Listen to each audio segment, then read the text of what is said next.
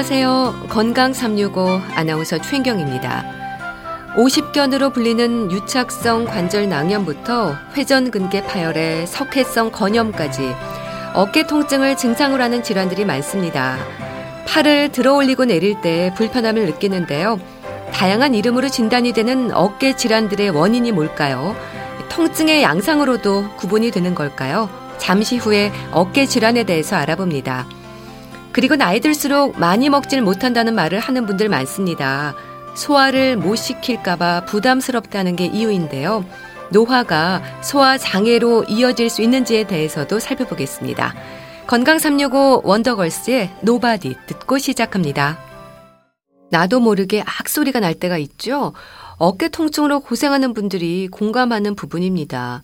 팔을 올리거나 돌릴 때 통증이 생기면서 움직임에 불편을 느끼는데요. 얼른 떠올리는 건 50견입니다. 나이 들어서 그렇다는 생각을 하는 거죠.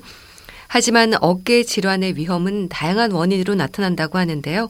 가톨릭대 인천 성모병원 정형외과 이상욱 교수와 함께 합니다. 안녕하세요. 예, 안녕하세요. 네, 교수님. 어느 날 갑자기 팔을 들어 올리기도 힘들고 아플 때 50견을 떠올리게 됩니다. 어깨 질환에서 50견이 가장 흔한가요? 사실 우리 환자분들이 대부분 본인들이 진단을 하고 옵니다. 네. 자기가 50견이라고.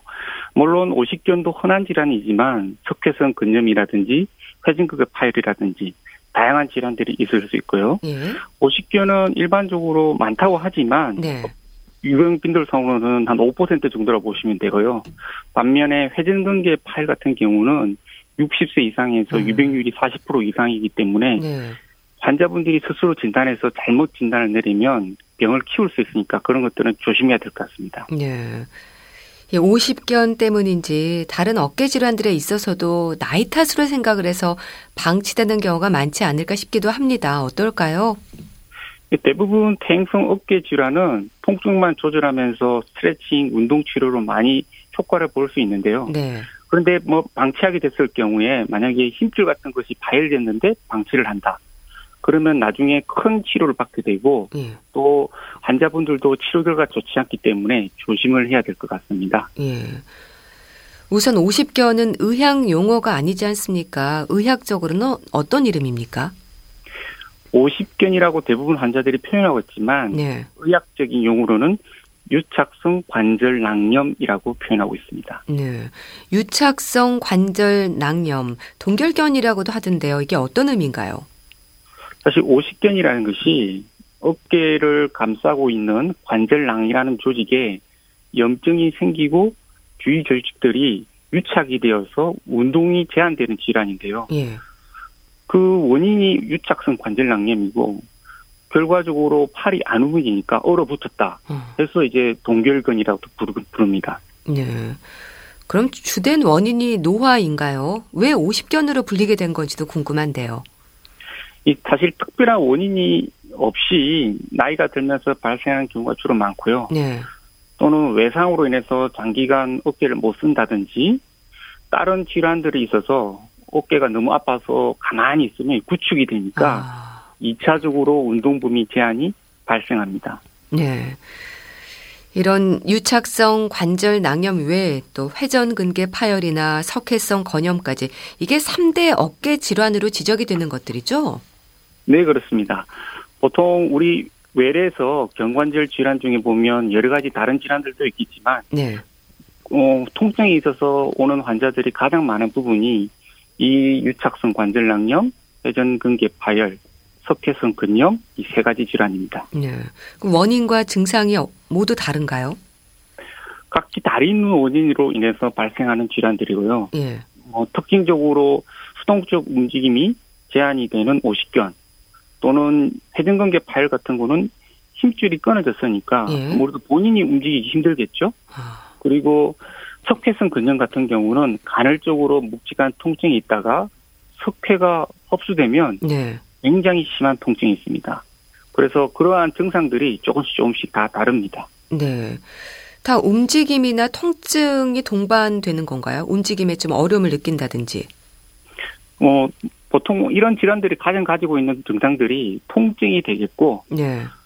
유착성 관절 낭염은 관절이 구축이 되어 있으니까 다른 사람이 팔을 올리려고 해도 팔이 잘 안 움직입니다. 아. 그리고 회전근개 파열은 다른 사람은 올릴 수 있는데 네. 본인이 올리기가 힘들죠. 파열이 되었으니까. 네, 그렇겠네요. 예. 그럼 이런 통증의 위치나 뭐 아픈 정도 그리고 양상에 따라서 진단과 치료가 달라지는 겁니까? 그렇죠. 근데 우리가 말하는 통증 위치라든지 아픈 정도만 가지고 모든 것을 진단할 수는 없습니다. 네. 신체 진찰 객관적인 그런 검사들도 해볼 수 있겠지만 네. 영상 검사라든지 음. 뭐 초음파 등과 같은 검사를 통해서 정확한 진단을 내릴 수가 있겠죠. 예. 그럼 증상이 좀 궁금한데요. 3대 어깨 질환 중에서 통증이 가장 심한 질환이 뭔가요? 뭐 병에 따라서 개인적인 차이가 있기 때문에 뭐 제가 딱히 어떤 질환이 더 심하다라고 말하기 네. 힘들지만 네. 아무래도 환자분들이 굉장한 통증을 많이 느끼는 경우는 석회성 근염이 석회가 흡수되는 초기에 많은 통증을 호소하고 있습니다. 예.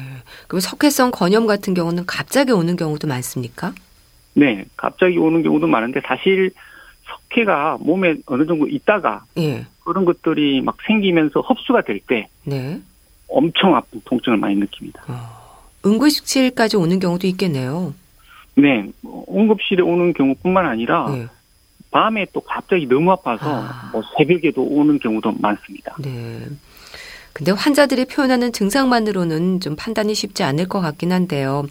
팔을 올리거나 돌릴 때 뼈가 어긋나는 소리가 들린다는 분도 있고요. 팔을 네. 올리는 것조차 힘들다는 말도 하는데 고통을 느끼는 증상들도 좀 다양하시죠? 네, 그렇습니다.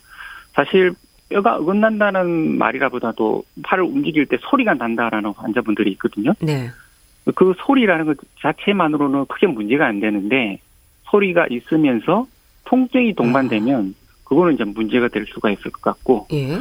팔을 올리는 것이 아파서 못 올리는 건지 힘줄이 끊어져서 못 올리는 건지 아. 그런 것도 좀 다르게 판단해야 될 것 같습니다. 예, 원인이 뭔지를 판단을 해야 되는 거네요. 네네. 예. 그럼 소리만 나는 거는 괜찮은 건가요? 증상이 없이, 즉 예. 통증이 없이 소리만 난다는 것은 뭐 크게 문제는 되지 음. 않는다고 생각합니다. 네. 예. 이 50견만큼이나 회전근개 파열도 비교적 흔하다고 들었습니다. 어떻습니까? 예, 회전근개 파열이 일어나는 원인들이 다양한데요. 네. 뭐 우리 주위에 있는 어머님이라든지 아주머님들이 보면 어깨 통증이 있는 부분들에 있어서 예. 상당히 많은 질환들을 가지고 있고요. 특히 60에서 70대, 70대 이상이면 한 4, 50%는 회전근개 질환이 있다고 아. 보면 됩니다. 이 회전근이 어깨 근육을 말하는 겁니까? 네, 그렇습니다. 그 어깨 관절은 뭐 골프 티 위에 골프 공이 얹어져 있는 형태라고 생각하면 쉬울 것 같은데요. 예. 인체에서 운동 범위가 가장 넓은 반면 예. 이 넓다는 말은 다른 말로 표현하면 관절이 불안하다는 표현이겠죠. 음. 그러한 불안전한 관절을 잡아주는 힘줄이 이 회전근개입니다. 예. 근데 이게 파열이 됐다는 표현만으로는 좀 심상치 않다는 생각이 드는데 어떤가요? 파열이란 말이 찢어진다. 뭐 예. 우리 뭐 일반적으로 말을 할 수 있고 끊어졌다라고 음. 이렇게 표현을 하는데 사실 완전 파열인 경우도 많지만 네. 부분 파열인 것도 많고 또 부분 파열이라는 것이 파열이 있다고 해서 너무 놀라시지 말고 예. 그런 부분에 대해서는 수술적 치료받아는 때에 따라서는 보존적 치료도 시행하고 있습니다. 예.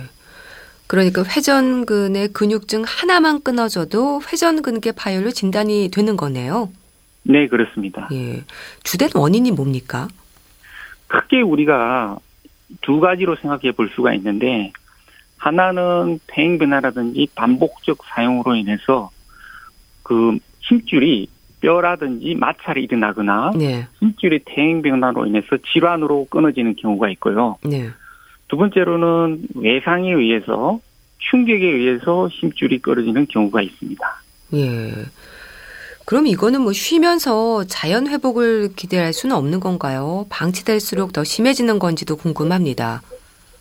어, 힘줄이 어느 정도 끊어진 건 부분적으로 조금만 끊어져 있는 경우는 우리가 치료를 해가지고 통증을 완화시키고 염증을 완화시키면 증상이 많이 좋아집니다. 하지만 어느 일정 이상이 찢어진 경우는 네. 단순히 통증만 치료할 게 아니라 찢어진 부분을 다시 연속된 힘줄로 만들어줘야 되기 때문에 예. 그런 부분은 치료가 수술적 치료도 아마 생각을 해봐야 될 것 같습니다. 네. 이렇게 찢어진 게 뭐 시간을 두고 좀 놔두면 붓기도 하는 건가요? 자연적으로 우리 인체가 그 찢어진 힘줄을 스스로 재생하실 확률이 한 5% 정도라고 생각하시면 되기 때문에 네. 그렇다면 부분 파열은 그럼 찢어지지 않았으면 나중에 그냥 둬도 됩니까? 라고 물어볼 수 있는데 약간 손상이 있는 상태에서 네. 뭐 문제 없이 쓰는 분들도 많기 때문에 아. 무조건 수술하지는 않습니다. 네. 이 부분 파열을 넘어서 완전 파열로도 이어질 수 있는 겁니까? 네, 그렇습니다. 음. 우리가 수술적 치료를 할 거냐, 네. 보존적 치료를 할 거냐 생각을 할 때 부분 파열이 50% 이상이냐 이하이냐를 아. 주로 많이 보는데요. 예. 50% 미만인 경우에는 보통 진행을 잘 안 하기 때문에 네. 뭐 자연적인 치료 그리고 보존적인 음. 치료를 많이 시행을 하고요. 50% 이상이 넘어가는 경우라든지 힘줄의 바깥쪽이 찢어진 경우는 점점점 진행할 확률이 높기 때문에 적극적 치료가 필요합니다. 네. 이 회전근개 파열의 치료는 그럼 단계별로 약물 치료부터 시작이 됩니까? 네, 그렇습니다. 어, 첫 번째 저희들이 가질 때 약물 치료를 하면서 통증과 염증을 조절을 하고 추가적인 증상에 대해서 운동 치료를 같이 합니다. 예. 그래서 운동 치료와 물리 치료 이런 것들을 다 병행을 하고 또 부분 파열이 어느 정도 사이즈가 있거나 조금 적극적 치료가 필요하면 주사 치료도 같이 시행을 할 수가 있습니다. 네. 약물 치료라고 한다면 어떤 게 있을까요? 보통 일반적으로 통증을 완화시키는 약물을 쓴다든지 네. 염증을 줄여주는 약물을 음. 주로 많이 사용하고 있습니다. 네. 주사 치료도 많이 시행이 됩니까? 네, 주사 치료를 시행을 할 때 보통 두 가지를 우리가 목적을 가지고 치료를 하는데요. 예. 심줄의 염증을 완화시키는 주사 요법이 있고 음. 부분적으로 파열되어 있는 심줄의 재생을 도모할 수 있는 재생 주사 등을 줄 수가 있습니다. 예. 그거는 얼마나 자주 맞을 수 있습니까? 어, 우리가 소염제, 즉 스테로이드 같은 주사는 예. 2, 3개월에 한 번씩 아.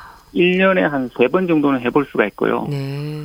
그리고 힘줄에 재생을 주는 주사는 잦은 주사 요법을 여러 번 맞는 것보다는 네. 한 3에서 6개월 정도 이렇게 주사를 주고 경과를 보는 것이 좋습니다. 네. 이 회전근개 파열의 초기 증상이 어깨 충돌 증후군이라는 말도 있던데요. 그럼 이 단계에서는 운동법만으로도 치료가 가능한 건가요? 어깨 충돌 증후군이라는 말이 예. 어떤 말이냐면 네.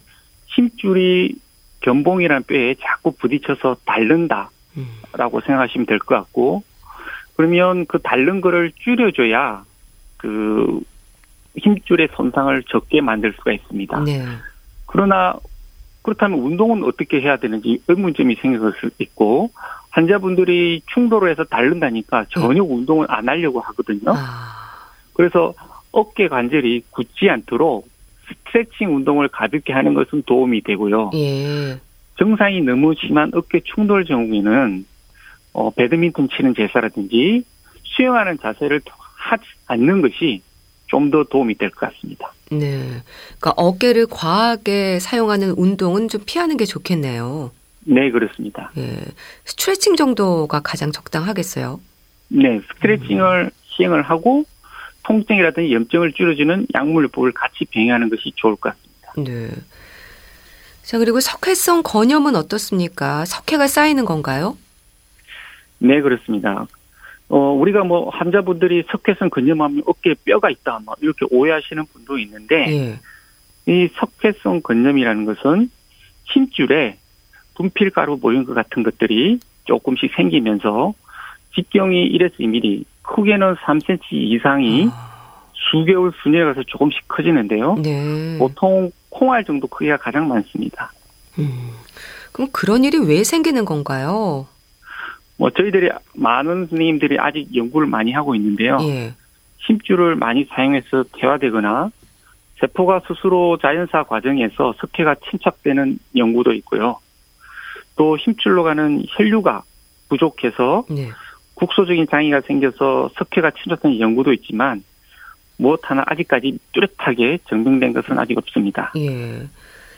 극심한 통증이 동반된다고 하셨는데 이게 어느 정도인지 좀 궁금합니다.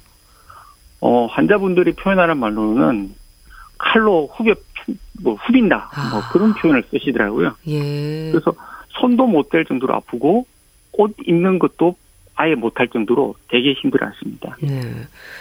그럼 이 석회성 건염을 방치를 하면 만성으로 진행이 되는 건가요? 사실 급성기 통증이 매우 심한 경우에는 예. 약물요법이라든지 주사요법을 시행을 해보고 반응이 없을 경우는 보통 수술을 합니다. 예. 근데 그 통증을 넘어간 경우에는 어느 정도 통증이 완화되면 조금 두어도 크게 문제가 되지 않고 운동요법이라든지 약물로 치료가 될 수 있고 석회 사이즈가 네. 너무 크게 되면 주위에 있는 심줄이라는데 뼈랑 자꾸 부딪히기 때문에 통증이 생길 수 있으니까 네. 그때는 적극적으로 또 수술을 시행하는 것이 좋습니다. 음. 혹시 오십견과 회전근개 파열, 석회성 건염까지 3대 질환을 동시에 앓는 분도 계십니까? 뭐 그럴 수도 있겠죠. 예. 예. 근데 보통 이제 오십견이라는 증상 자체가 예. 어깨 움직임에 제한이 생기는 것을 말씀하기 때문에 상대적으로 회전근개 파열이 너무 심해서 심하거나 오래되거나 네. 석회성 근염으로 통증이 심하면 어깨 관절이 자연적으로 굳히게 되니까 오십견이 같이 동반될 수 있습니다. 네. 그럼 어깨 질환으로 뭐 비수술적인 치료나 수술 치료를 받는다고 할 때 치료 효과는 좋은가요? 어, 대부분 그 비수술 치료도 좋은 효과를 많이 볼 수가 있고요. 그리고 적응증이 수술적 치료의 적응증이 되거나 비수술 치료에 반응이 없는 경우에는 수술적 치료를 받는다고 하는데요. 네. 여러 많은 환자들이 좋은 결과를 가질 수 있습니다. 네. 초기 치료도 중요하지만 예방이 우선일 텐데요. 이 어깨 근육과 힘줄을 좀 튼튼하게 하는 방법 뭘까요? 사실 우리가 어깨 통증이 여러 가지 원인이 있지만 예. 상체가 바르지 못한 자세에서 기인할 수도 있고요. 또는 운동이라든지 활동을 할 때, 어, 유연성을 잃은 상태에서 너무 급작스러운 운동 활동을 할 때 또 통증이 많이 될 수가 있습니다. 네. 그래서 평소에 어, 어깨 스트레칭을 통해서 어깨 건강을 하는 것이 도움이 되고요. 또한 어깨 관절 주위 근육을 강화시키는 운동 또는 회전근개 강화 운동도 해두는 것이 좋을 것 같습니다. 네. 그럼 도움이 되는 스트레칭이나 운동법을 좀 구체적으로 좀 알려주세요. 방법이 있다면은. 네. 어, 우리가 인터넷에서 찾아보면 많이 볼 수가 있겠는데요. 네. 일단은 우리가 팔을 먼저 스트레칭 운동을 제가 가르쳐 드린다고 하면 네. 팔을 앞으로 쭉 들어서 전방 거상이라고 하는데요. 음. 이 부분을 해서 손끝이 쭉 들어서 하늘 끝까지 닿을 수 아. 있도록 점진적으로 시행을 해줄 수가 있는데요. 네. 환자분들이 만약에 하기가 힘들다고 하면 벽을 잡고 손을 조금씩 조금씩 올려서 매일매일 조금씩 각도를 더 올리는 것이 좋습니다. 네. 또 다른 운동으로는 옆으로도 올리는 것이 도움이 되고요. 그리고 방문을 잡고 팔을 앞뒤로 이렇게 회전을 시키는 것도 도움이 될 것 같습니다. 네. 그럼 통증이 있다면 그런 스트레칭도 좀 멈추는 게 좋은가요? 아니면 계속 하는 게 좋은 건가요? 사실 통증의 원인이 예. 무엇이냐에 따라서 다를 것 같은데요. 만약에 오십견 증상 같은 부분에 있어서 어깨 관절이 굳어 있는 것을 주 치료 목적을 타겟으로 한다면 네. 통증이 있어도 아픈 것을 좀 감내하면서 운동하는 아. 것이 좋고요. 예. 만약에 힘줄이 끊어졌다.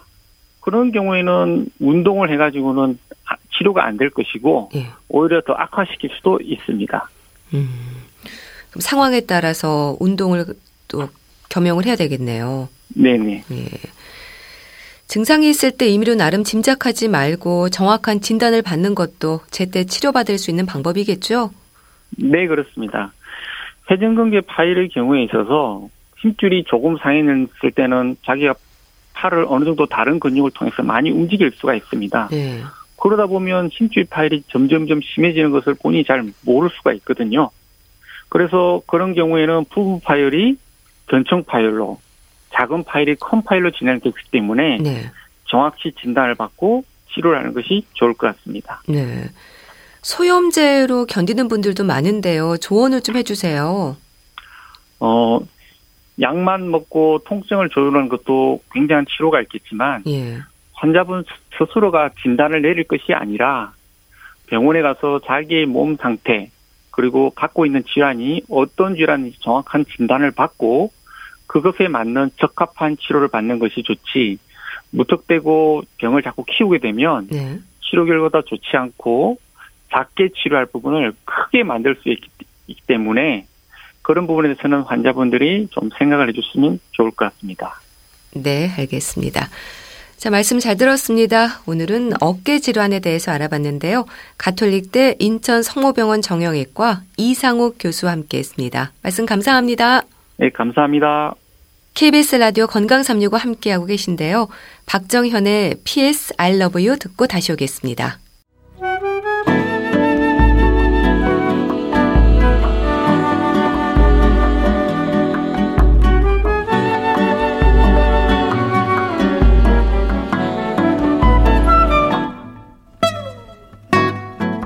건강한 하루의 시작.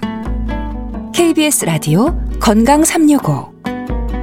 최윤경 아나운서의 진행입니다. KBS 라디오 건강 365 함께하고 계십니다. 배는 고픈데 많이 먹지 못한다는 말, 어르신들이 많이 하는 얘기입니다. 나이 들어서 소화가 안 된다는 말도 하죠. 노화가 소화력에도 영향을 미치는 걸까요? 분당 재생병원 영양내과 백현욱 교수와 함께합니다. 교수님 안녕하세요. 네, 안녕하십니까. 네, 교수님. 나이 들수록 우리 소화 기관에도 변화가 생기나요? 소화에 부담을 느끼는 노인들이 많으신 것 같은데요. 네, 노화 자체로 인해서 소화기관의 변화는 다소간 근육 탄성도 줄고요. 예. 배출 속도가 좀 느려지는 경향이 있기는 합니다. 그렇지만 영양소의 흡수 능력은 노화만으로는 생존 유지에 크게 문제가 생길 정도로 변하지는 않습니다. 예. 근데 왜 나이 드시면 동반 질환이 많잖아요. 네. 뭐 심장병, 음. 관절염 등 여러 가지 질환이 동반되면 여기 때문에 아스피린이나 진통소염제를 장기 복용하는 경우도 있고요. 예. 이런 경우에 점막 손상을 유발하니까 복통이나 속쓰림 등의 증상과 함께 뭐 궤양이 동반되거나 영양 문제 생길 수 있죠. 즉 질환과 그 자체 그리고 그로 인한 복용 약물 등에 의해서 예. 소화 문제가 더 심하게 발생할 수는 있습니다. 예. 일단 씹는 즐거움도 사라지는 경우가 많은 것 같습니다. 그러니까 치아 건강에 자신 없어지기도 하잖아요. 그럼요. 기존의 충치로 인해서 치아 손실된 경우는 물론이고요. 소위 풍치라고 하는 치주염으로 치아 손실되는 게 매우 흔하죠. 예. 치아가 없으면 의치가 자리를 대신하는데 잘 맞지 않는 의치는 오히려 잇몸의 염증을 악화시키기도 하고 음. 씻기를 더욱 어렵게 하죠. 그러니까 당연히 씻지 않아도 되는 부드러운 음식만 찾게 되고요. 음. 그 외에는 뭐 드시지 않으려고 하는 게뭐 음. 지극히 당연합니다. 음. 그리고 입맛도 떨어질 것이고 따라서 체중도 빠지고 문제가 생길 수밖에 없습니다. 네. 그래서 이렇게 쉽게 넘길 수 있는 부드러운 음식을 주로 드시는 분들이 많은데요. 이런 부분들도 문제가 되지 않을까 싶습니다. 어떨까요? 그렇죠. 우리가 부드러운 음식을 찾으면 죽을 끓여드리잖아요. 예. 근데 거기에 따라오게 되는 반찬은 거의 안 드시고 음. 식사 얼마큼 하셨습니까 하면 아 나 한 그릇 다 먹었어 아, 예. 하십니다. 근데 내용을 보면 씻기 어려운 고기나 채소 반찬 하나도 드시지 않고 뭐 흰죽만 한 그릇 다 드셨으면 사실 음. 문제가 크죠. 단백질, 지방, 뭐 그다음에 채소로부터 얻을 수 있는 다양한 비타민, 미네랄, 섬유소 절대 부족하게 되잖아요. 예. 그래서 필수 아미노산 포함한 단백질도 모자라고 음. 필수 지방산 포함한 지방도 부족하니까 음. 미세 영양소뿐 아니라 3대 열량 영양소 또한 균형이 다 깨지게 되는 거죠. 예. 그리고 섬유소 섭취가 부족하면 또 어떻게 되죠?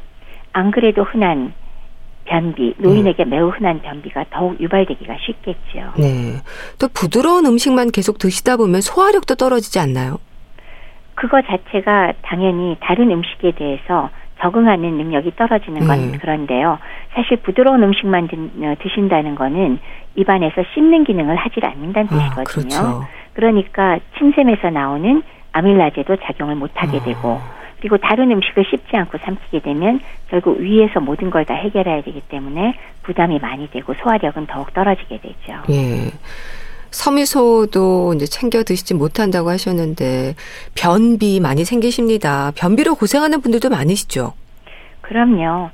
소화관이 왜 음식이 통과하는 기관이잖아요. 예. 그러니까 음식 드시면 바로 식도 위를 거쳐서 장으로 이어지는데 먼저 있는 게 소장이고 이제 밑으로 내려가면 대장으로 나뉘잖아요. 네. 소장은 뭐 당연히 음식물의 소화 흡수에 가장 중요한 장기고 대장은 소장으로부터 넘어온 음식물의 수분을 계속 흡수하면서 소화되지 않은 음식물을 대장의 장내 미생물의 작용으로 발효시키기도 하고요. 예? 나머지는 배설시키는 역할을 합니다. 근데 만약에 나이가 들어서 소장과 대장의 운동성과 활성 기능이 감소하는 경향이 있다고 했는데 예. 대장에 오랫동안 머물러 있게 되면은 당연히 대변에서 물기만 다 어. 흡수가 되면서 대변은 점점 굳어지고 그렇겠네요. 나오기가 어려워지는 변비가 심하게 발생할 수가 있죠. 예. 특히나 변비는 신체 활동이 줄어들면 더 심하잖아요. 음. 나이 드셔서 아무래도 활동을 적게 하면 그것도 문제가 되고 네. 또 물을 잘 안 드시거나 아까 말씀 주셨던 식이섬유 섭취, 채소를 안 드시니까 식이섬유를 섭취 안 하면 당연히 변비가 더 심해질 수 있습니다. 네. 이게 또 문제가 또 있어요. 이게 굉장히 오래 지속될 경우에는 소위 분변 매복이라고 들어보셨나요? 분변 매복이요? 예, 이걸 뭐 영어로는 그 대변이 인펙션 됐다고 얘기를 하는데 예. 결국 변이 장 일부에 아주 딱딱하게 자리를 잡아서 제자리에 굳어져 있는 거예요. 예. 이렇게 되면은 오히려 위에서 흘러오는 변은 설사처럼 찔끔찔끔 그 딱딱한 아. 변을 피해서 가게 되기 때문에 예. 오히려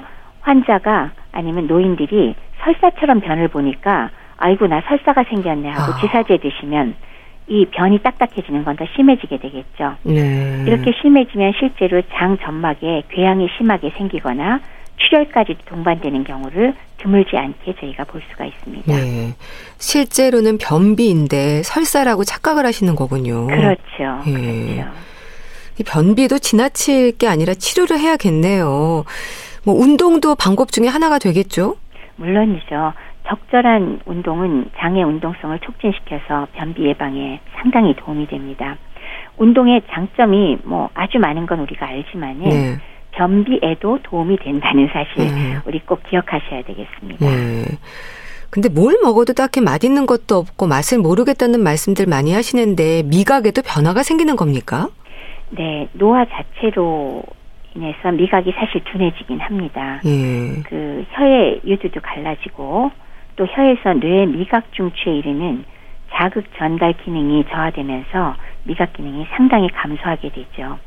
게다가 침 분비가 또 감소하잖아요. 네. 그래서 우리 노인들 입 마를 경우가 많죠. 구강 건조증이 발생하는 게 될 가능성이 굉장히 높은데 이것 또한 음식 맛을 느끼게 하기 굉장히 어렵게 합니다. 네. 근데 미각에도요.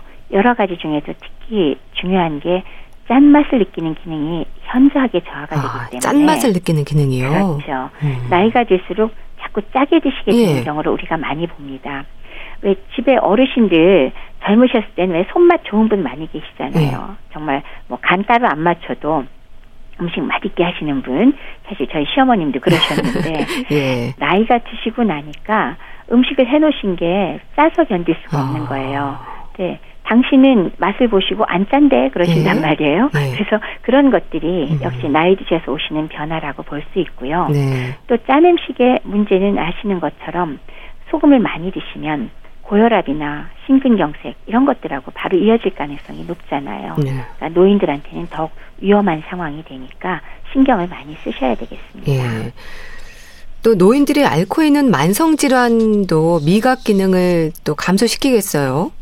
그럼요.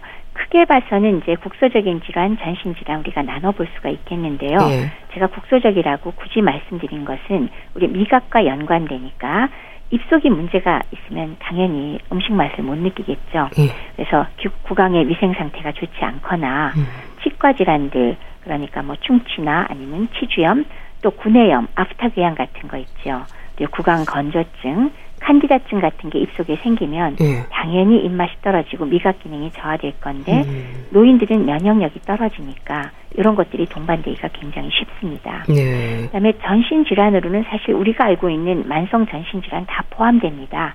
심혈관계 질환, 심장 질환, 간 질환, 소화기 질환, 뭐 호흡기 질환, 당뇨 같은 네. 내분비, 중추신경계 무슨 중풍이나 뭐 파킨슨, 류마스 질환, 그다음에 암 같은 거 전부 다 미각 기능이 그 자체로 저하되잖아요. 아.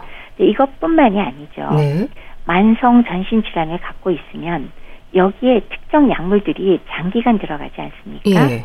근데 그 중에 일정 약물들은 역시 미각 변화를 유발시킬 수 있어요. 아. 그러니까 심혈관계 고혈압 약이라든지 네. 가장 흔히는 진통 소염제 그리고 스테로이드 약물 그다음에 향정신성 약물 또한 입맛을 떨어뜨리거든요. 네. 그리고 소위 말하는 항생제라고 하는 각종 항균제 이런 것들이 전부 다 미각 변화를 유발시키니까 결국은 내가 너무 식사를 못하고 미각이 떨어졌을 때 네. 약물을 지속적으로 복용하는 분들은 네. 주기적으로 이러한 약물을 점검하고 교체하거나 용량 조정 등의 내용을 가지고 반드시 의사 선생님과 상담을 좀 해주셔야겠습니다. 그렇군요. 또 아연이 부족해도요 미각 기능에 영향을 준다는 말도 있던데요. 아연도 관련이 있습니까?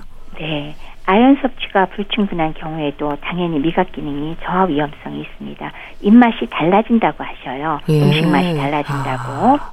네, 이런 아연 부족증은 어, 우선은 아연 섭취가 불충분한 경우가 되겠는데 뭐 건강을 위해서건 여러 가지 이유로 나 채식만 먹는 분들 네. 그리고 절대적으로 섭취량이 부족한 분들 이런 분들 당연히 아연 부족증이 올 수가 있고요.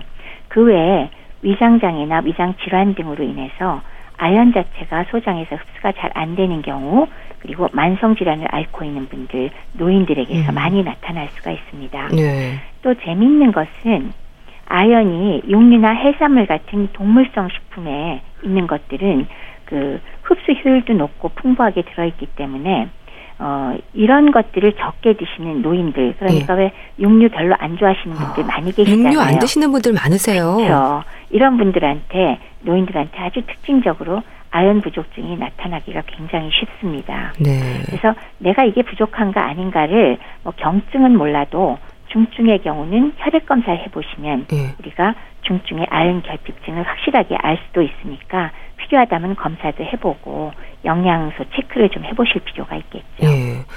그렇다면 아연의 권장 섭취량이 어느 정도인가요? 대체로 남성은 하루에 한 10mg 정도, 음. 어, 여성의 경우는 대략 하루 8mg 정도를 우리가 권장 섭취량으로 합니다. 네. 이것만 따지면 그렇게 많은 양은 아닌 것 같은데 아까 말씀했듯 여러 가지 이유로 부족한 경우가 많이 발생을 합니다. 네. 그럼 이 아연이 좀 풍부한 식품에 뭐가 있을까요? 음, 우선은 풍부한 식품으로는 해산물, 해산물, 예. 네, 붉은 살코기, 음. 그리고 식품 자체에는 전곡류나 콩류에 상당히 풍부하게 들어있긴 합니다. 예. 그 중에 해산물 중에서도요, 굴이 아주 유명하죠. 굴이요? 네, 음. 굴. 가장 좋은 아연 급원 식품인데요. 예. 왜 우리 속된 말로 그 남성한테 굉장히 좋다 그러잖아요. 굴이. 예. 근데 이 아연이 일명 남성 미네랄이라는 이름으로 불리기도 합니다. 아마 이게 원인이 아닐까 싶어요. 예. 그래서 굴의 경우 가장 좋은 식품이고요. 그 외에 꽃게라든지 완두콩, 쇠고기, 뭐 보리라든지 현미라든지 돼지고기 같은데 많이 들어있긴 해요. 예. 근데 말씀드렸듯이 전곡류나 콩 같은 식물성 식품에 들어있는 아연은 비교적 풍부하게 들어있어도 흡수 효율이 굉장히 아. 낮습니다. 따라서 소고기나 돼지고기 혹은 해산물 등의 네. 동물성 식품을 활용하고 잘 드셔야 효율적으로 아연을 섭취할 수가 있습니다. 네. 너무 채식 위주의 식사를 할 게 아니라 뭐 육류라든지 해산물도 틈틈이 챙겨 드셔야겠네요. 맞습니다. 적절하게 꼭 잡숴 주셔야 됩니다. 네. 그런가 하면 소화제를 자주 드시는 분들도 있고요. 조금만 먹어도 배가 부르다, 더부룩하다는 말씀들도 하시는데 이거는 위장 기능에도 변화가 생기는 겁니까? 네. 노화로 인해서요. 그 위장 기능의 전체 점막에 있는 재생 능력이 당연히 저하가 됩니다. 따라서 소화관 점막의 기능이 감소하는 경향이 있죠. 네. 그 결과로 당연히 뭐 헐거나 궤양, 뭐 암이나 감염에 대한 점막 저항력은 떨어지게 되겠죠. 그리고 특히나 스트레스를 받거나 아스피린 같은 약물, 진통 소염제 같은 것을 장기간 복용하게 되면 예. 위궤양, 십이장 궤양 발생률도 높고요. 또 장 점막의 면역력 자체가 전체적으로 저하될 가능성이 매우 높습니다. 뿐만 아니라 위의 경우는 나이가 들수록 위축성 위험이 동반될 가능성이 높기 때문에 네. 위의 소화 요소인 펩신의 분비하고 음. 위산 분비가 아주 줄어들게 됩니다. 네.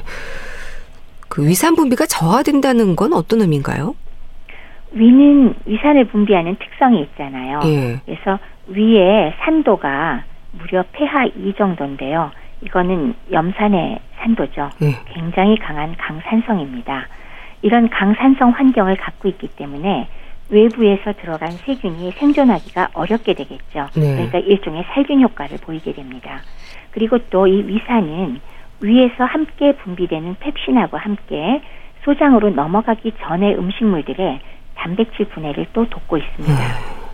근데 만약에 뭐 지금 재생 능력이 안 되건 여러 가지 위축성 위험에 의해서건 위산 분비가 억제가 되면은 예. 위내의 폐하가 높아진다. 즉 산성도가 낮아지게 됩니다. 따라서 살균 효과도 볼 수가 없게 되고 세균이 소장 내로 자꾸 넘어가게 되면서 예? 소장 내에 과도한 박테리아 성장을 유발할 음. 수 있게 됩니다. 과도한 박테리아가 성장을 하게 되면 어, 여러 가지 이가 이온들이나 예. 어, 칼슘, 철, 뭐 이런 것들이 있겠죠.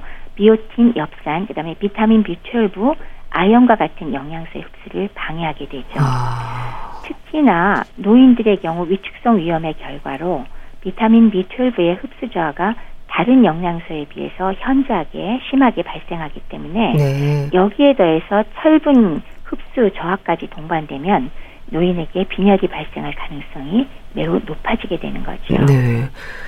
그럼 소화가 좀 잘 안 돼서 소화제를 자주 드시는 건 괜찮을까요? 그러니까 소화제를 자꾸 먹으면 오히려 기능이 나빠지지 않을까 그런 걸 염려하시는 거죠. 예. 일반적으로 소화제 성분은 췌장효소 비슷한 소화 효소제 성분이 보통이고요. 그거 아니면은 위장 운동 촉진제 예. 혹은 가스 제거제 이런 음. 것들이 들어 있습니다. 즉 소화관의 불편 증상을 줄여주는 효과를 바라고 사용하는 건데요. 네.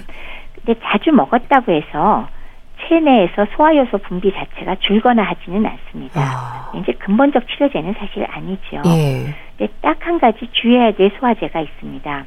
어, 상당히 자주 쓰기도 하고 효과도 좋은 소화제인데 위장 운동 촉진제 중에서도 레보설피라이드라는 성분이라는 게 있습니다. 예. 근데 이 레보설피라이드 성분의 위장 촉진제는 운동 촉진제는 위장의 도파민 수용체 기능을 억제하기 때문에 장기간 복용했을 때 아. 떨림이나 근육 경직과 같은 파킨슨병 유사한 증상을 유발할 수가 있습니다.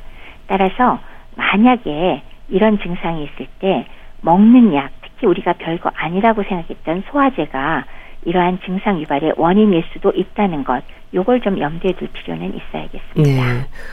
근데 또 주의를 보면요, 뭐 물약, 알약, 소화제와 함께 피로 회복제까지 같이 드시는 어르신들도 있던데 습관적으로 그렇게 드시는 거 어떨까요?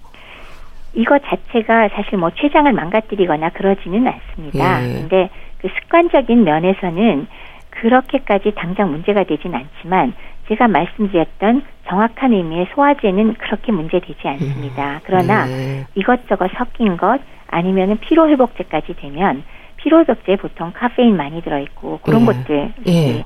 함유된 게 많잖아요. 이런 것들은 사실 건강에 꼭 좋은 효과를 볼 음. 수가 없고 일종의 좀 의존성 같은 것도 많이 생기기 때문에 네. 그렇게 항상 습관적으로 드시는 거를 권고할 수는 없겠죠. 네. 또 어르신들 췌장이나 간 기능은 어떨까요? 이것도 떨어지시죠? 네. 나이가 드시면은 췌장에 관도 조금 늘어나는 경향이 있고 또 췌장에서 분비되는 지방을 소화시키는 리파제 생성도 좀 줄어들고 하기 음. 때문에 확실히 지방 흡수력, 소화력이 음. 떨어지긴 합니다. 그렇지만 췌장에게 분비량 자체는 나이를 아무리 드셔도 별로 감소하지 않기 때문에 어, 습관상 그렇게 과하지 않은 일상적인 식사를 하신다면 췌장의 소화 기능 자체는 그런대로 유지할 수가 있습니다. 네. 그리고 간 기능 또한 50세 이후부터 간세포 수도 줄어드는 경향이 있고 크기도 줄고 섬유 조직도 증가하긴 합니다.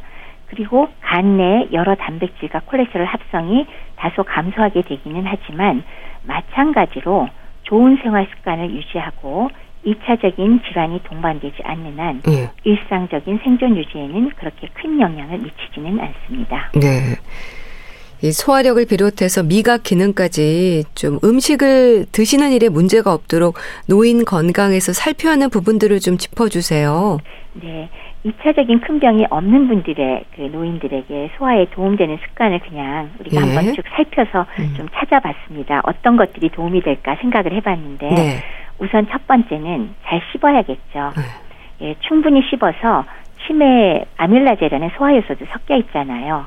요것과 또 씹는 것 자체가 음식을 잘게 부수어 주어서 위의 역할을 줄여주는 역할을 하기 때문에 충분히 씹어준다. 그 옛날 분들이 서른 번 이상 씹으라고 예. 했잖아요. 음. 뭐 씹을 수 있으면 좋습니다. 사실 제가 해봤더니 쉽진 네. 않더라고요. 네. 잘 씹어주는 거요. 네. 네. 두 번째는 잘 씹기 위해서는 어떻게 해야 되나요? 치아 문제가 해결돼야겠죠. 아. 따라서 치아 치료를 적절하게 하고 의치건 임플란트건 어르신들의 치아 문제 해결을 좀 적절하게 해주셔야 됩니다. 네. 그다음에 세 번째는 너무 뜨거운 음식과 매운 음식은 당연히 피하는 게 좋은데 네. 직접적으로 점막 손상을 유발하기도 하고요. 장기적으로 이런 것들을 많이 드시면 구강암, 식도암도 유발할 수 있다는 거 기억하시고요. 그 다음에 네 번째로는 네. 정량의 규칙적인 식사를 하셔서 위의 부담을 줄이고 소장 점막 손상을 막아주시는 게 좋겠습니다. 그리고 상식적이지만 당연히 스트레스 피하시고 네. 그다음에 흡연 음주 피하도록 하시고요. 적당한 운동 반드시 하시고요. 그다음에 이런 것들은 일반적인 소화에 도움되는 습관이고요. 미각이 특별히 떨어져서 더 괴롭다 하는 노인들 많이 계시잖아요. 예. 여기의 경우는 아까 말씀드렸듯 치아 해결해드리고 굉장히 중요한 거는 장기적으로 복용 약물이 있다면 음. 미각과 연관돼서 관련 약제가 없는지 네. 주치의 선생님과 꼭 점검하도록 하시고요. 그리고 또 하나는 가족들 혹은 친구들, 동네 주민들 여러 사람과 어울려서 함께 식사하시는 거 네. 이런 환경을 만들어 주시는 걸 권해드립니다. 마지막으로요.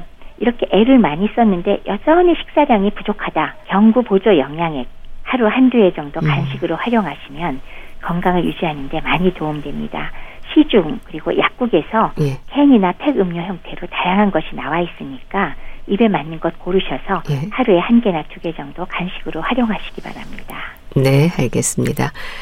자, 오늘은 노인 건강과 소화력에 대한 말씀 들었는데요. 분당 재생병원 영양내과 백현욱 교수와 함께 했습니다. 말씀 감사합니다. 네, 감사합니다. 김종국의 별, 바람, 햇살, 그리고 사랑 보내드리면서 인사드릴게요. 건강365 아나운서 최인경이었습니다. 고맙습니다.